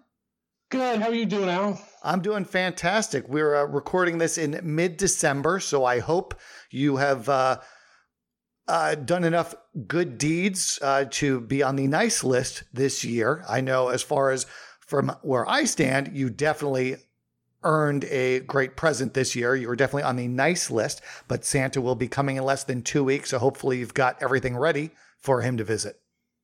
Uh, no, uh, I'm never ready for Santa to get here. well, hopefully, it's always a it's always a stressful time of the year with uh Christmas coming around when you got kids and trying to figure out what to buy for two adult children. It's not easy. Oh, that's tough. I know uh, my mom always stresses over to what to get me. Now, my sister, however, got me this amazingly horrible Christmas sweater. Uh, it's a picture of Santa uh, looking all buff and lifting weights, and it says, Do you even gift, bro? so I don't know if your kids would like something tacky like that, but there's an idea. no, uh, my my uh, my kids are pretty pretty easy to buy for. I, I guess I can't complain. Well, so, that's uh, good. So it, it, it, it could be worse. It could always be worse. That's that's the way I like to look at life. But Sam, let let's uh, tell us a little bit about yourself before we get into the how you and I linked up and how you became my intern. Uh, just tell our listeners a little bit of your background. Sure. I was born and raised in uh, just outside Chattanooga, uh, Tennessee, a little place called Harrison. Uh, I joined the Air Force straight out of high school, spent 20 years. I retired in 2012 uh, out of the Air Force. Uh, worked in the insurance game a little while after I retired. Decided that wasn't for me. I hated working in the cubicle, hated being in an office. And uh, I decided, you know, the, I might as well, you know, retire because after the Air Force, there was just, you know, nothing to really, nothing to really excite me. You know, I didn't want to work in an office. I didn't want to, you know, whatever. So I, I went back to college, got my uh, my bachelor's in Homeland Security, and uh, pretty much living the retired life. You know, trying to try to keep myself entertained during the days. So that's about it, really. I got two two kids. Uh, they're both grown. They live in Florida, down in Tampa. Uh, other than that, nothing too uh, nothing too exciting to tell. Well, uh, allow me to say thank you for your service. And yeah, I can imagine after serving in the Air Force, uh, sitting in a cubicle in the middle of an office probably doesn't have oh, the was, same cachet. Oh, it, it, was it was terrible. I, I made it two years, and uh, I about developed an ulcer. I, I, couldn't do it. Dealing with dealing with customers demanding their money, and I, I worked in uh, the, the insurance I worked in was was a disability insurance so anytime you're you were talking to somebody, it was because they wanted to, you know, they, they wanted to check. Where, where's my check? Anytime you deal with people's money, it's not uh, you know, it's not fun. No, nobody wants to nobody wants to not have their checks come, you know. Of course. And, and you're in the position where you personally aren't the bad guy. You're not the person holding up their payment. Exactly. But you're the person exactly. relaying that message to them. Exactly. And that's got to be very difficult. I think the expression "don't shoot the messenger" came from somebody working in the insurance game. Very well could be. So, Sam, back in June, I received a message, a, a direct message on Twitter from you, where you pretty much offered up your services. Uh, you were listening to the podcast, and you had, uh, since you mentioned you're retired, so you had free time. You had a a subscription to newspapers.com, one of the online searchable archive sites, and you wanted to help. And, and I'm going to say, Sam, you are not the first person that has privately offered to assist. But usually, when I tell people what I want them to do, which is very boring and tedious work, they tend to sort of say, oh, you know what? Never mind. You did not. You, I don't know if you were wearing a, a long sleeve shirt at the time, but you literally rolled up your sleeves and said, let's do this. Let's get to work. Well, boring and tedious is my middle name. So, uh, uh, that, that, that, that was right down my alley. No, no, seriously, listening to your podcast, uh, that's where it started. Uh, the, the, the first few episodes I listened to, it, it piqued my, it piqued my interest what you were doing and I've always I've always enjoyed research, and that that was always always my favorite part of being in school. You know, I didn't like writing papers. I hated writing research papers, but I like doing research. You know, I don't like the writing, but I like the research. So I, I'd had my my newspaper.com uh, subscription for a while. Never used it. Never knew how to use it. I was like, you know, I would. It, it was there was such a vast, you know, resource there, but I didn't know how to use it or what I wanted to do. I heard your podcast. I was like, and it piqued my interest. I was like, researching old pro wrestling. That's right down my alley because I enjoy research and I love old pro wrestling. So, I mean, it was it was uh, a match made in, in heaven, I guess. A match made in heaven, indeed. So, uh, what I want our listeners to know is that so this uh, was in June of 2021. We're now in December.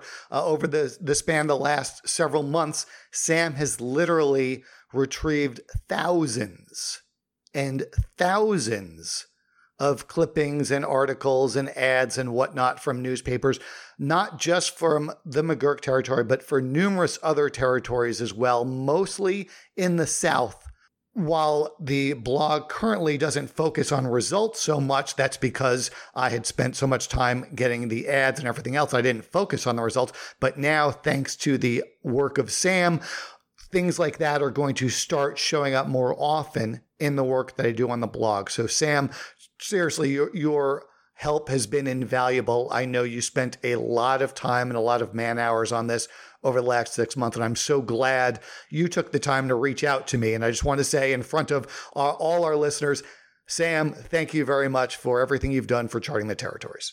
Seriously, believe me when I say it's been my pleasure. Uh, I've enjoyed it. Uh, I've kind of been uh, going through withdrawals since we haven't had any to do lately. Uh, you did it. You, know, were too good at your job. You were too efficient. Right. right. exactly. I, I, need to learn to need to learn to slow down to give myself some job security. But uh, but no, I I, I enjoyed it. Uh, I hope to be able to do more in the future. Uh, it was uh, you know I, I learned a lot. You know I going through those old articles and finding bits and pieces here and there you know stuff i hadn't seen before that's that's that's exciting for me and it, it, it pays for itself it really does yeah, and that leads us into uh, what we're going to talk about next. I asked you, um, since we had run out of things to to do in you know the southern part of the U.S., I sort of asked you to pick a territory and pick a time frame, and we would go ahead and uh, gather up all the data, all the records, and then I would go ahead and chart it. So, Sam, what territory and time frame did you choose? I believe I chose what was it the fourth quarter of 1974 1973? 1974. Uh, San Francisco. Yes. San Francisco. And that kind of surprised me. I had I kind of expected you to pick. Uh, you grew up in Chattanooga, and you still live in Chattanooga. Uh, and listeners, Sam and I actually met earlier this year in August when I was in Chattanooga for my friends that run the Scenic City Invitational Wrestling Tournament. Uh, I made arrangements to meet Sam for dinner one night while I was there. So we have broken bread together. Uh, but I was expecting you to pick. Uh, you know something from your childhood or you know a, a territory that you remember but you actually picked a territory you weren't familiar with is that correct that that is correct i you know i i started to pick, you know, maybe something Gulas related or, you know, Memphis or whatever. But I do know that it's hard to find archives here in Chattanooga. They're, they're not easy to, to find online. So that, that was one thing that played into my, into my thinking. I would love to do deep research on, you know, the Gulas territory around here, Chattanooga, uh, Birmingham and, and all of that. But it's Chattanooga, the, it seems like the papers around here are pretty selfish. They don't put their stuff online unless you get their own, their subscription. So so I knew I couldn't find a lot of stuff around here.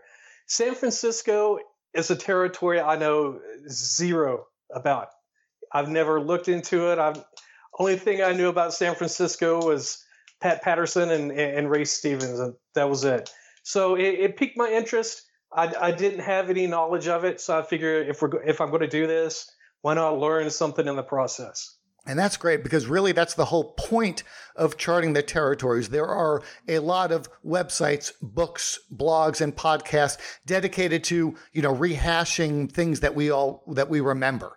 And what I've tried to do with charting the territories is look at a territory like the McGuirk territory, which before Mid South in 1979, there just really isn't a whole lot of info out there about this territory. And of course, focusing on a time period that isn't as popular and isn't hasn't been as well documented. So the fact that you chose a, territory because you wanted to learn something new, that you're exactly the type of person I hope you know, is listening to this podcast, people that want to learn something new. So I'm going to put you on the spot. I don't know how much you remember from when you were pulling stuff from San Francisco, but uh, aside from Pat Patterson, do you remember any names that jumped out to you as you were looking at these ads from the fourth quarter of 1974?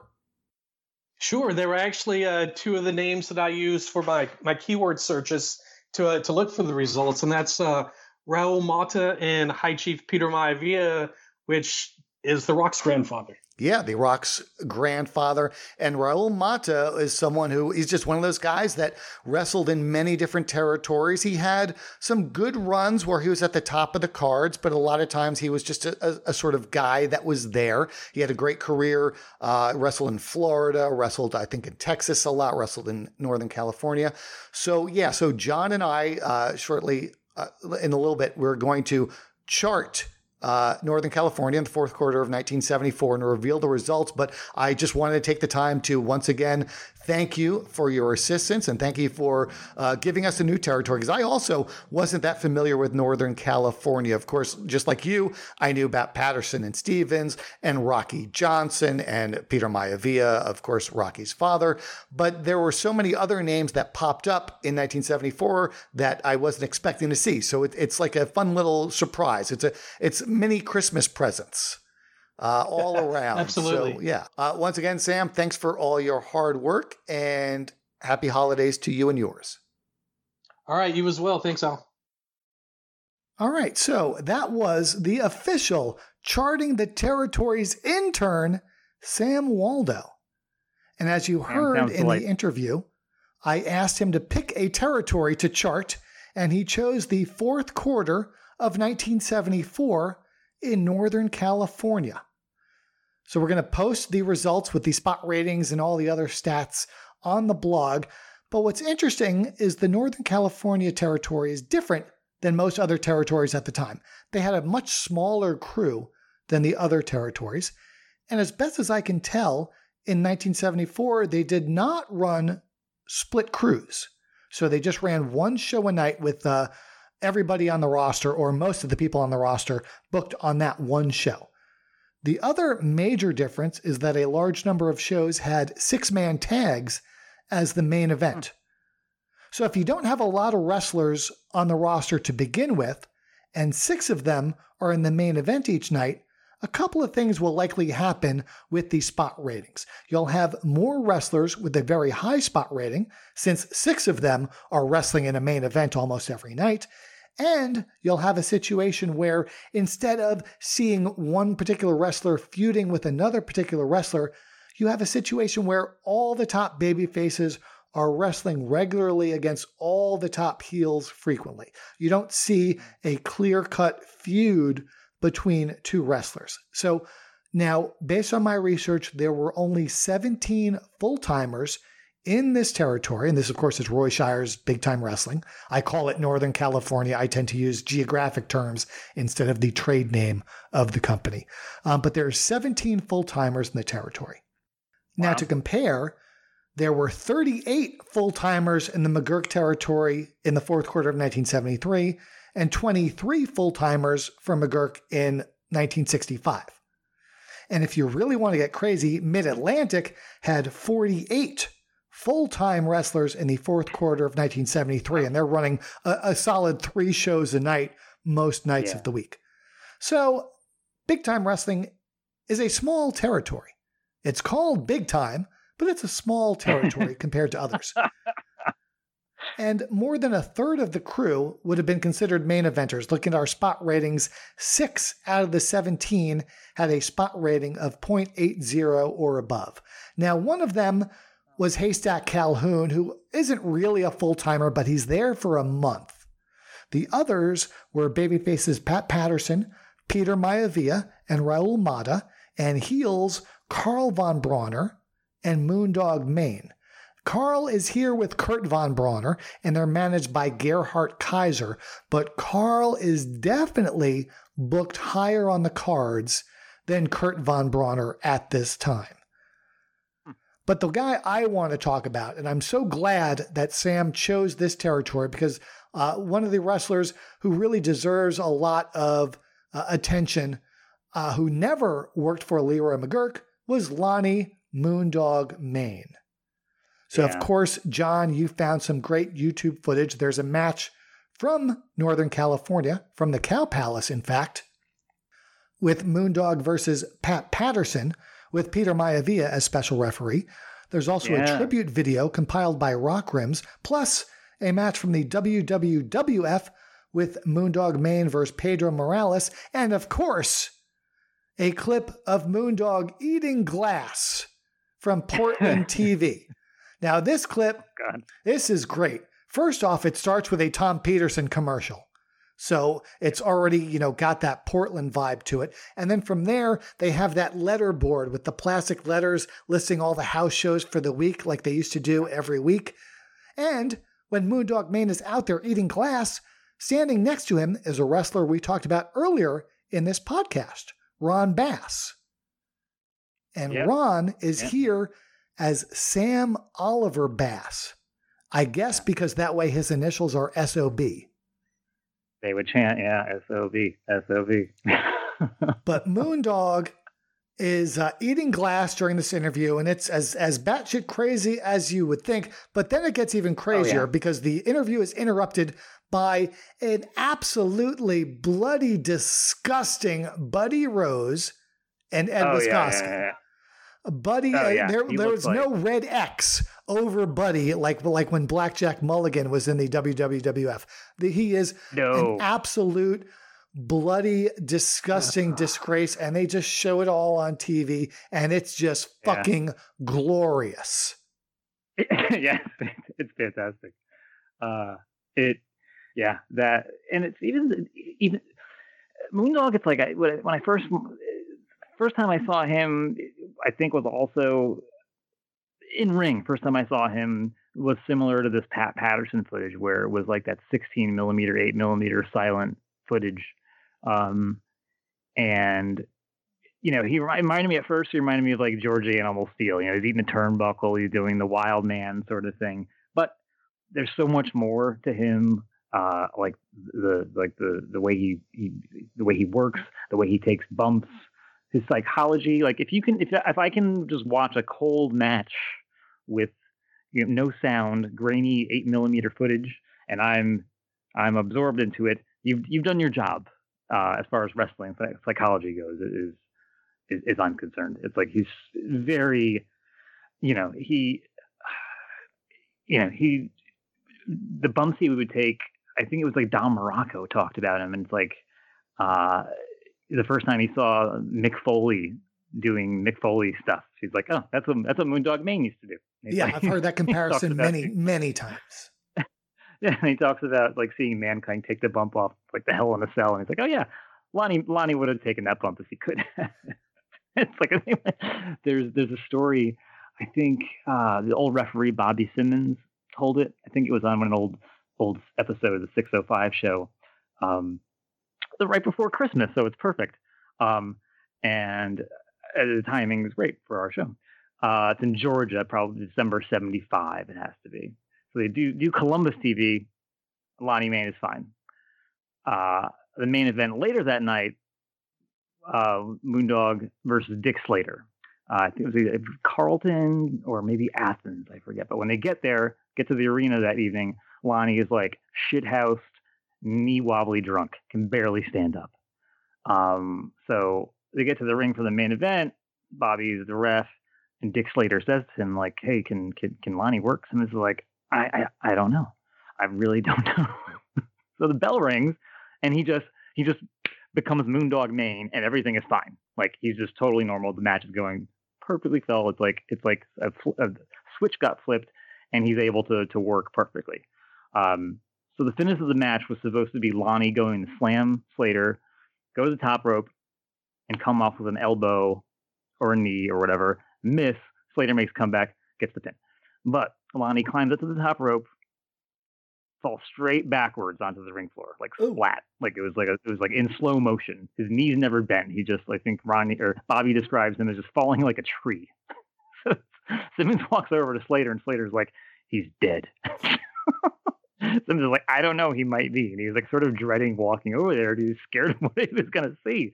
So he inches his way over to the outside of the ring, you know, to the, to the apron, and he sees he sees Lonnie lying on the floor, like laughing hysterically. And he looks up and, says, and he says, he looks up to Bobby and says, Bobby, would you count me out, please? so Bobby just gives him a 10 count, turns around, raises Slater's hand, and everyone goes home for Christmas. Which is like my, my favorite crazy Lonnie Mayne bump story. Yeah, there's there's a lot of crazy stories about Mayne. Uh, you know, we Oh, yeah. often we often plug articles written on uh, Slam Wrestling because of the honest, professional, and straightforward approach they generally take to pro wrestling and pro wrestlers. However, if we want the wilder side of things, my go-to site is ProWrestlingStories.com. and they have an article on Mayne written by uh, Javier Ojst, O J S T. We'll post a link to that. There's also a great article from one of the wrestling uh, newsstand magazines, the fall 1977 issue of Wrestling Annual, titled Even His Partners Think Moondog Mayne's Insane and we'll post some uh, screenshots of that article. But one of the things I wanted to do when I researched this was to see the etymology of the word moondog because it shows up in various forms in pop culture going back years. Uh, there's, um, I think, a character, I, I, don't know if it was Gidget, but one of those types of movies or TV shows, there was a character named Moondog. It just seems to randomly pop up in all these places. But as far as how it made its way into pro wrestling, there is a story that, of course, may or may not be true, but uh, it would have come by the way of a blind avant-garde musician slash street performer named Louis Thomas Hardin, who is known professionally as Moondog. As the story goes, Moondog, and this part is true, Moondog was living in New York from uh, from the 50s to the early 1970s and would regularly walk around Manhattan wearing a cloak and a Viking helmet.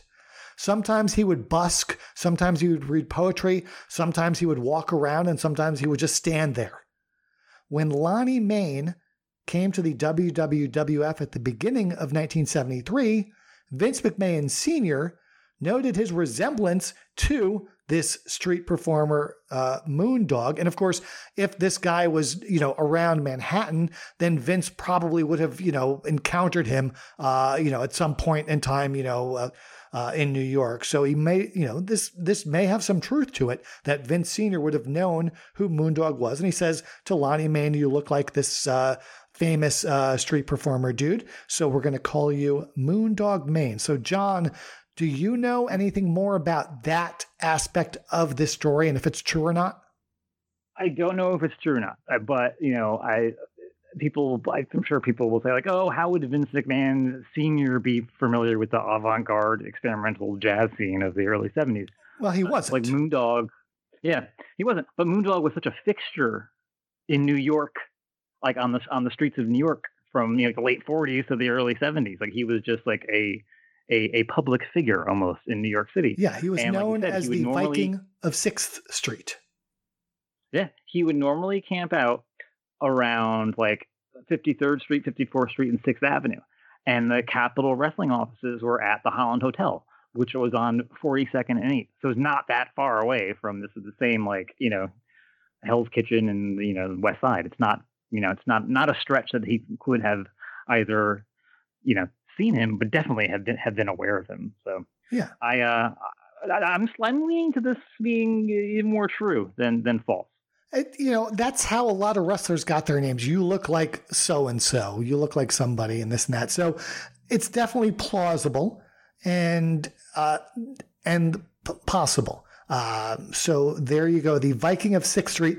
Now, most of the passersby just thought he was some rando nut bar. They didn't really know about his career as a musician, but he was a self taught composer, theoretician, poet, and inventor of several musical instruments. According to the Encyclopedia of Popular, Popular Music, Hardin came up with the name Moondog in honor of a dog who used to howl at the moon more than any dog I knew of. And that's a direct quote from Moondog. Um, I had not heard of him until looking into this, but I listened to some of his music, and it's uh, it's it's definitely avant garde. It's out there. He plays a lot with time structure. He doesn't do much in four four time. Um, it's said that Philip Glass was heavily influenced by him. Um, but John, you probably know more about this genre of music than I. So what can you tell us about the musician slash composer Moondog? he's very, he's very uh, like his, his, stuff varies wildly. You know, he's recording. uh was active since the, the, the 40s. I think his recording career didn't start until sometime in the 50s, but it varies wildly from from release to release, record to record. Not even not even over the course of the career. Just one record will sound more traditional. One record is more experimental. I think he did a weird uh, record with like uh, like a spoken word sort of record with Julie Andrews at one point. There's a lot, just a lot going on. Um, and like you said, he didn't do a lot of stuff in like straight straight time signatures, and like he he he he worked in what he would call uh, I think he called it like snake time or something, which was just like his own like weird little way to describe the the odd time signatures he would use. Fascinating, fascinating guy. And if you're if you're into the weird weird jazz weird jazz stuff, you know, he's he's sort of like a guy that doesn't sound like Miles Davis, but has the the the varied career of someone like Miles Davis, where yeah, you have and, and a lot of his some of the songs I've heard, I wouldn't even call them strange. They're just they don't conform to the standard song structures that we're used to, which of course is typical for jazz, uh, you know, and, and, and that type of stuff. But a lot of it stuff is is pretty basic music and it's good music and then like you said and then he would you know diverge into weird territories with the with the follow-up record and he would veer uh, in all sorts of weird directions I think at some point too, you're, you're talking about the etymology of, of, the, of the, the word moondog. I think at some point in the 50s, I believe he sued and successfully won a lawsuit against Alan Freed. Yes. The the old rock and roll DJ for using the term like the Moondog Show or something. He'd say, "Hey, hey there, that's mine." And I think he I think he was uh, uh, successful. yeah, he won that lawsuit. Uh, I don't think there was any money, but he just got uh, freed to uh, be unable to continue using the name Moondog in his radio show at the time. So yeah, the Moon Moondog, and that is how Moondog Mayne may have gotten his name. And Moondog Mayne was the first wrestling Moondog. Of course, there were several others that followed later on. But this Moondog Mayne was in Northern California in the late 1974. Another thing to note about this territory is that we have a much smaller number of house shows in our records. Now, of course, one reason for this is they were only running one show a night as opposed to the two or three that most other territories are running. But we also seem to have incomplete data, much more so than most of the other territories I've charted. In fact, for this 13 week period, I only have 38 house shows for the territory. And keep in mind, my records consist not just of what I can find, but what else is out there on sites like Wrestling Data, Cage Match, and any other source of wrestling results I can get my hands on. So this 38 house shows represents the entirety of the collective uh, historical record at this point. I actually asked Rock Rims a few months ago if he knew of any other towns that Shire may have run besides what we already had in our records, and he couldn't come up with any other towns. So huh. it's possible that they didn't run six, seven nights a week like most territories did. Um, I know the AWA did not run a full slate each and every week. They would sort of do maybe, you know, 17 days on and then a week or so off and, and do it that way. Um, and sometimes it would just be a four show a week territory, this and that. So the problem is we don't know what we don't know, to quote Donald Rumsfeld, yeah. something I talked about many months ago on this podcast. Yeah. We can't prove that they were running other shows other than why would a guy go to this territory if they weren't, you know, making uh, as much money as they would working seven nights a week somewhere else? So if they weren't running regularly, I guess they were paying very well because they had a smaller crew and they made it worthwhile. But looking at the roster, besides the main eventers who we mentioned earlier, the upper mid carders are babyface Earl Maynard and heels Kurt Von Brauner and Mr. Saito. The mid carders are babyfaces Mr. Wrestling, and this is Tim Woods, and Reno Tuufuli, who's a member of the other Samoan wrestling family, ah, yeah. uh, also including Tio and Tapu. On the heel side, you have Kenji Shibuya, the Alaskan, the Brute, who's Bugsy McGraw, and Ricky Hunter. And on the prelims, in the prelims, you have babyface Billy White Cloud and heel Killer Kirk, who is, I forget if he's British, uh, I forget if he's from England or Scotland, but Malcolm Kirk, also known as Mal Kirk, was wrestling here as Killer Kirk. And he's someone who's I'd never heard of until I started really drilling into a lot of these different territories because he never worked for McGuirk. He never worked in the, in the South or Southeast, but he spent a lot of time in Stampede. Hmm. Uh, do you are you familiar with Mal Kirk, Malcolm Kirk? No, I don't. Okay. I don't think I am. Well, there you go. So you learned something new. I did. That's my okay. But hopefully it's not. Hopefully it's not the only new thing you learned because that brings us to our monthly segment called "This Month I Learned," where each month both John and I name one new thing we learned this month. So, John, aside from learning of a wrestler named Mal Kirk, what did you learn this month? Well, I thought this was interesting, and once again proves that no matter what it is I am reading about or researching, learning about, I will without fail find some connection to professional wrestling.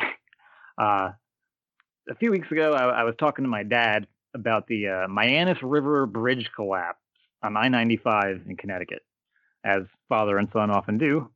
Talk about bridge collapses. Uh, this was on the early morning of June 28th, 1983, shortly after midnight, I think. Uh, on the night of June 27th, my dad went to go see the Yankees play the Orioles at Yankee Stadium. Extra inning game, went like 10, 11 innings, I think. Yankees won. So my dad made it back home to Connecticut safely before the bridge collapsed, which I think ended up killing like three people. Wow. But my dad, my dad loves telling the story because it involves the Yankees and this brush with fate. You know, uh, so being because I am the way I am, I, I got into looking in uh, other historic bridge collapses in the state of Connecticut. And I found that there was a bridge collapse in Hartford, Connecticut on December 4th, 1941, three days before Pearl Harbor. Hmm. Uh, it was the Charter Oak Bridge in Hartford, Connecticut, which was under construction at the time. Uh, apparently, there was a cause of it. There was a temporary support structure that was unstable because of the uh, they call it a varved clay, uh, unstable clay at the bottom of the Connecticut River, uh, and 16 men fell to their deaths in the icy Connecticut River uh, that fateful day, and another 16 were pulled from the river and saved by fellow workers, firefighters, and policemen. And as reported in the December 5th, 1941 edition of the Hartford Courant, one of the first policemen to arrive after being summoned was Fred T. Coury, better known to us wrestling fans as Wild Bull Curry. Um, so I guess this was like a maybe two, maybe threefold this month I learned because one, I did not know about the Hartford Bridge collapse. Two, I did not know that Wild Bull Curry was on the scene in a police rescue mission capacity. And three, I did not know that he continued working as a police officer after his wrestling career was established. You know, I found clippings of him arresting guys for, you know, causing trouble at the local bowling alley until like 1944, which was like years after he, you know, boxed Jack Dempsey in Detroit. I had always thought that once he, you know, uh, you know, to paraphrase Paul McCartney, quit the police department. Uh, you know, apparently he, he, he was there moonlighting for a while. You know, I had no idea he was doing wrestling and uh, and being a copper for. And, for, and Bull Curry shows there. up on that UWA footage you have, right? Yes, yes, he does. Because he's 60, 63, I think he is there. Yeah. Wow. All right, so there you go. So John learned something that wasn't about pro wrestling, but then ended up being about pro wrestling. Ah, and my this month I learned is actually about baseball, but there is a wrestling connection. So, John, at the beginning of this podcast, we told our listeners about you and I meeting in person in real life. You're not the only person I know through wrestling that I actually met in person since our last podcast. Uh, the week of Thanksgiving, I actually met up with Greg Klein, Greg is the author of The King of New Orleans How the Junkyard Dog Became Professional Wrestling's First Black Superstar. And Greg was in the area for the holidays. I believe his wife is originally from uh, Georgia. So we met up in Marietta to have a drink and talk about some wrestling. And I got a copy of his new book, which is called Paper Tigers. Huh. And Paper Tigers is the fascinating true story of baseball's first ever strike, albeit an unofficial one. When Ty Cobb was suspended for going into the crowd in the middle of a game and beating the shit out of a heckling fan, he was oh, suspended yeah. and his teammates decided to walk out as an act of solidarity, and thus the entire Detroit Tiger baseball team went on strike. The Tigers manager, Hughie Jennings, was told by the uh, baseball commissioner, whose name I believe was Ban Johnson, that if the Tigers didn't play, if they missed a game, they'd be fined $5,000. So Jennings was forced to field a team of semi pros and amateurs cobbled together on one day's notice in 1912, where they lost to the reigning world champions Connie Mack's Athletics. A 20 year old seminary student named Alan Travers ended up pitching that day for the Tigers, giving up 24 runs in what stands as the all time record for most earned runs allowed by one pitcher in one game. Travers wow. was later ordained as a Catholic priest in 1926, and to this day, he is the only Catholic priest ever to have played Major League Baseball, even just for one day. The story is even more fascinating because one of the amateurs brought into this team is involved in another baseball scandal a few years later, the Black Sox scandal, where he's alleged to have been a bagman. So it's a wild story and it's all true and it's all in written form in the book Paper Tigers by Greg Klein. So if you're interested in learning more about this tale, look up that book. It's available on Amazon and wherever you get your books. Had you heard that story before, John? I I heard the the uh, the I'm familiar with the Ty Cobb part of the story, like him going into the stands and being a maniac and like beating a guy with his own cleats. Yeah, and the guy um, was and and I, the fan was handicapped by let's let's be clear. He also had I think he only had two yeah. fingers. He had lost them in a yeah. in a in a work accident. There was a lot going on there with Ty Cobb for a while. Um uh, but I didn't know the rest of that story. Wow, so yeah. I, I, I will be I will be asking for this book for uh for whatever the next holiday is that I can ask for a book for. For the next special occasion that is uh book worthy, whatever that might Valentine's Day. Valentine's, Valentine's Day. Day. Yeah, here's a book. Yeah. I love you. now, now don't bother me and go read your book. Go in the other room. Now, before we wrap up, I want to mention that going forward, we're going to stick with the 70s and 60s. Uh, over the last year and a half, we have touched on the periods of 1980 and 1981. And as we got to the end of 1981 a couple of months ago, we ended right where the um, WWE Network or Peacock has the Mid South TV episodes. So, because of this, there's just a lot of great resources and recaps of the territory from 1982 forward. And there's a lot written in general about those peak Mid South years. So, we're going to shift our focus solely on the 60s and 70s uh, going forward. But as I mentioned, in addition to covering Northern California, we're going to look at uncharted territories from time to time. I've I've looked at so many territories. Uh, thanks to my intern Sam, we've got a lot of records of a lot of house shows for a lot of territories, and we're slowly going to be releasing bits and pieces of that over the next couple of years. But we're going to be focusing on the McGuirk territory. Um, we started, you know, all the way back in 1959 where Hodge debuted. We finished 1965 this month. So we're going to go forward. And next month on the podcast, we're going to talk about the first quarter of 1966, which featured a huge tag team feud and a weird title change that definitely was a title change, but still has some unusual circumstances surrounding it. And just like this month, we're going to see what Bert Ray had to say about it at the time, because he actually wrote several articles uh, about this title change. So we're going to find out what say Bert Ray. uh, and as we talked about, we mentioned so many articles and website links and YouTube clips. I'm going to put all of these up on Twitter over the, the week or so after this podcast comes out. So be sure to follow me on Twitter at Al Gets Wrestling. I'll also be sure to listen to the latest episode of Wrestling History Mysteries, where we unmask Mr. Zabo and reveal his identity yeah. to the world for the first time ever. And in early January, I'm going to re- be releasing a new podcast called Stats 101. This is a new episode of my Stats 101 podcast where we will hmm. talk about some of the changes I've alluded to that we're going to be making to how we present our data each and every month. So, John, if our listeners want to find those that amazing UWA footage of a 66 year old Bull Curry and a semi retired greengrocer Lorenzo Parente, where can they find it and where can they find you? Oh, we're such salesmen. Uh, I am on Twitter at uh, at j o n underscore b o u C H E R. Follow me there. Uh, you can find my YouTube page via that, and I, I post links to those pretty often.